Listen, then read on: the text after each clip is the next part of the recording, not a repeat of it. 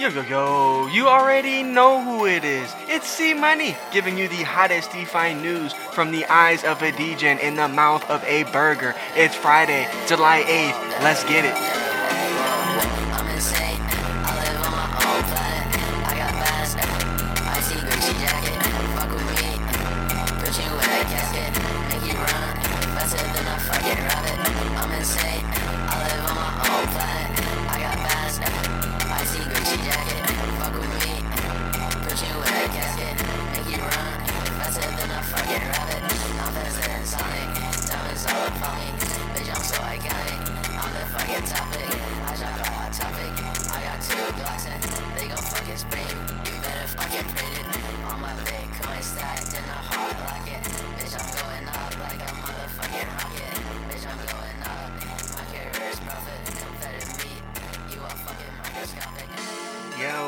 Yo, yo, yo. We are feeling ourselves today. It's Friday. You know, we have been bullish all week, and finally, Bitcoin is going up. Who knows? It probably can go back down because people are excited, but we have some indicators in the market that might say this is the end of the bear market. So, hit me up at Soggy Margin on Twitter. And as usual, we are not going to waste any time.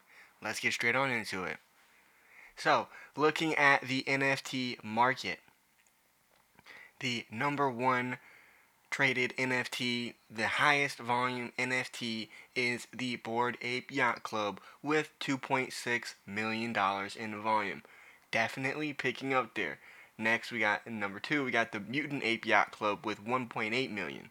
Three, Sorare, 1.25 million dollars. Four, Art Blocks, 1.2 million dollars in volume, and then five is the Otherdeed. Now, all of these guys are pretty. We've been talking about these guys a lot. I mean, Art Blocks always has low buyers, high transactions, but it's kind of a cheaper NFT. So we have 215 buyers with 900 transactions. Um, Sorare is even cheaper, so we're not even gonna look at those. And Bored Ape's good. So looking at the number one NFT sale, we have Yep, Bored Ape Yacht Club, 1,246, which sold for 133 ETH, equating to $157,000. So you may have noticed we are kind of getting through it a little faster. That's because yesterday we let it run a little long. So we're not going to try to do that. And I was really trying to pull up some clips of me just being bullish but it was taking me way too much time to edit the sound bites and listen and, and cut it up. And I had downloaded um, music for um, some edits, so you know we're definitely gonna throw that in here soon. But today we have we're just kind of running short on time, but there's always enough time for the Web3 TV podcast. So, looking at what is being traded, this is what's big. This is what I've been talking about. This is what has got me excited. This is what makes me think that the bear market is over. 24 hour liquidations were just $280 million, and they're rapidly falling because a lot of people got liquidated overnight. Right now, it was just at 270 million when I was recording this podcast. Now it's at 269 million dollars in liquidations, which is still a lot of liquidations. And of course, we know it's a good move when Bitcoin is leading the way in liquidations with 15.64 million dollars in liquidations. Ethereum has 9.92 million dollars in liquidations. Solana has $1 million in liquidations. And here we go Polygon, $800,000 in liquidations. Great. Let's not see Solana altcoins number four top liquidations. You know, that's not good news for the market. And even the fact that STEPN is as far high up as it is still shocks me because they didn't really create anything um crazy. Now, I'm going to have to okay. Okay. Here we go. All right, never mind. Because my Twitter bot was was giving me these notifications of these large Bitcoin trades and I wasn't finding them. And out on my on my tracker, and so I was confused, but upon second look, I found it. So, huge Bitcoin short popped in overnight, um, probably about 12 hours ago, and it was a short at $21,939. And why am I telling you that? Because it was one of the biggest Bitcoin trades I've seen in the recent times, and it was $3.68 million or 167 Bitcoin. And it definitely, price definitely dropped, but looking at prices right now, that guy is in the water. Yeah, that guy's in the water. So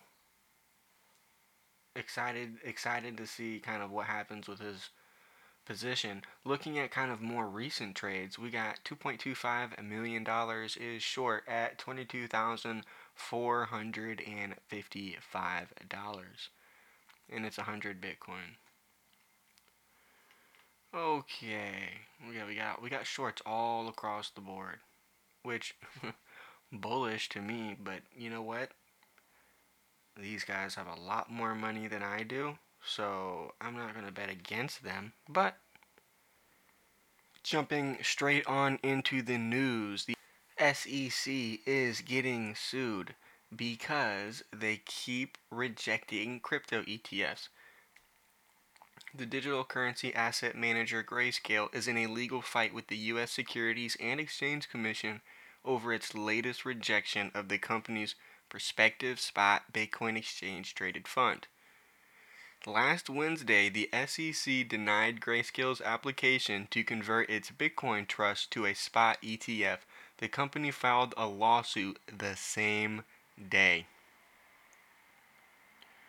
So if this is approved, it would be under the GBTC or Grayscale Bitcoin Trust, and it would be the world's biggest publicly traded Bitcoin fund of actual Bitcoin.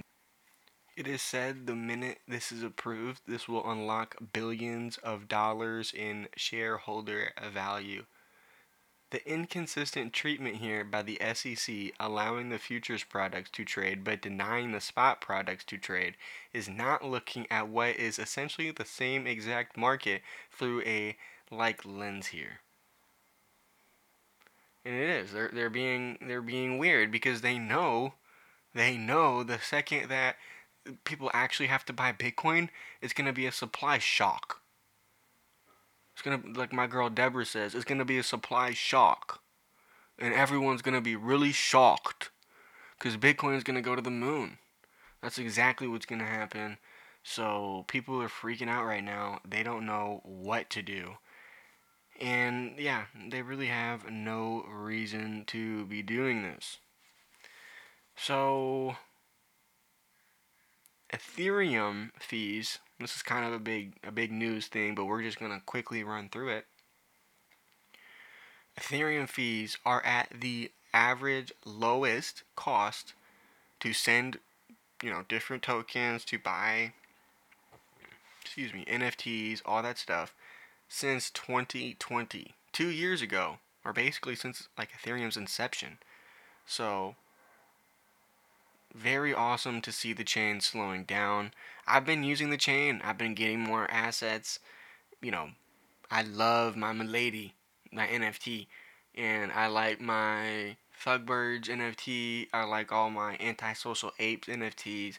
I like my Rocket Boys NFTs. I like my Tinker, Tinker Near Tinker Union NFT. I like my Woo Network Arbitrum NFT. Like I know every NFT I own, and I switch them out on my Apple Watch face. So, and then I have more Woo Network than I've ever had, ever, and then I have a bunch of other like altcoins from other chains that I never thought I'd have exposure to. And I think today there's really not that much news. So, just a little bit of filler before I leave. Sometimes it's better to invest in an NFT market on a cryptocurrency like L1 than the cryptocurrency itself. So if you're not really a crypto native and you don't know what I'm saying, it might be better to invest in Serum, the decentralized marketplace on Solana, rather than just buying Solana. Now you have to look at the the market cap. It's definitely more risky. You have to look at the token allocations and the potential of failures and the ball game definitely gets more real, but the rewards are 100x, 200x. And looking at like near right now, the only other competitor is Apollo 42. And Apollo 42, they don't have comics, they don't have the volume that Paras has, they don't have a coin. And so Paras has a lot of advantages and so they're kind of they've kind of like put themselves in this position to win if Near wins. And Near is kind of in a position to win because they have a low market cap, but they're kind of in the in the know, they're kind of in the conversation, but they're still low market cap to where we could see some serious market cap changes. And so like I'm pretty excited with the way Solana is leveraging with FTX, and then FTX is going the step further in trying to leverage themselves with um, stocks. So it's great to see the possibilities, and only time's going to tell. But um, that's kind of my advice to you. And if you like Bitcoin, well, find a good Bitcoin miner because if you find a good Bitcoin miner, you still have exposure to Bitcoin, but it just it just depends about your situation. I'm not saying buy a Bitcoin miner. I don't own any Bitcoin miners, but for me, a commodity that I do own, for instance, is lithium mining. I own the Lit Global Lithium ETF. Why is that? Well, if I just own lithium itself, I mean, yeah, it could go up, but I don't get any chance for like dividends and, and growth and um it's probably not going to move as much as these companies. And um yeah, that's that's basically it. Also, I guess you don't really know if you actually own the lithium. It'd probably just be on some paper, right? I'm not going to just own lithium in my house. And if it's just on paper, they're probably not going to hold the lithium anywhere. It's probably just going to be like a contract from some rich guy that says, whenever you want your lithium, we'll deliver it to you. And they probably will, but that doesn't mean that they have it 24 7. So, looking at that, looking from that perspective, I would rather own the company just because I could have some sort of ownership. And so, um, yeah, it's definitely a different way of thinking about investing and it shows you just how big the world can be. Well, it's Friday. Thanks for tuning in, y'all. It is C Money on Web3 TV. I'll see you guys next week. Peace.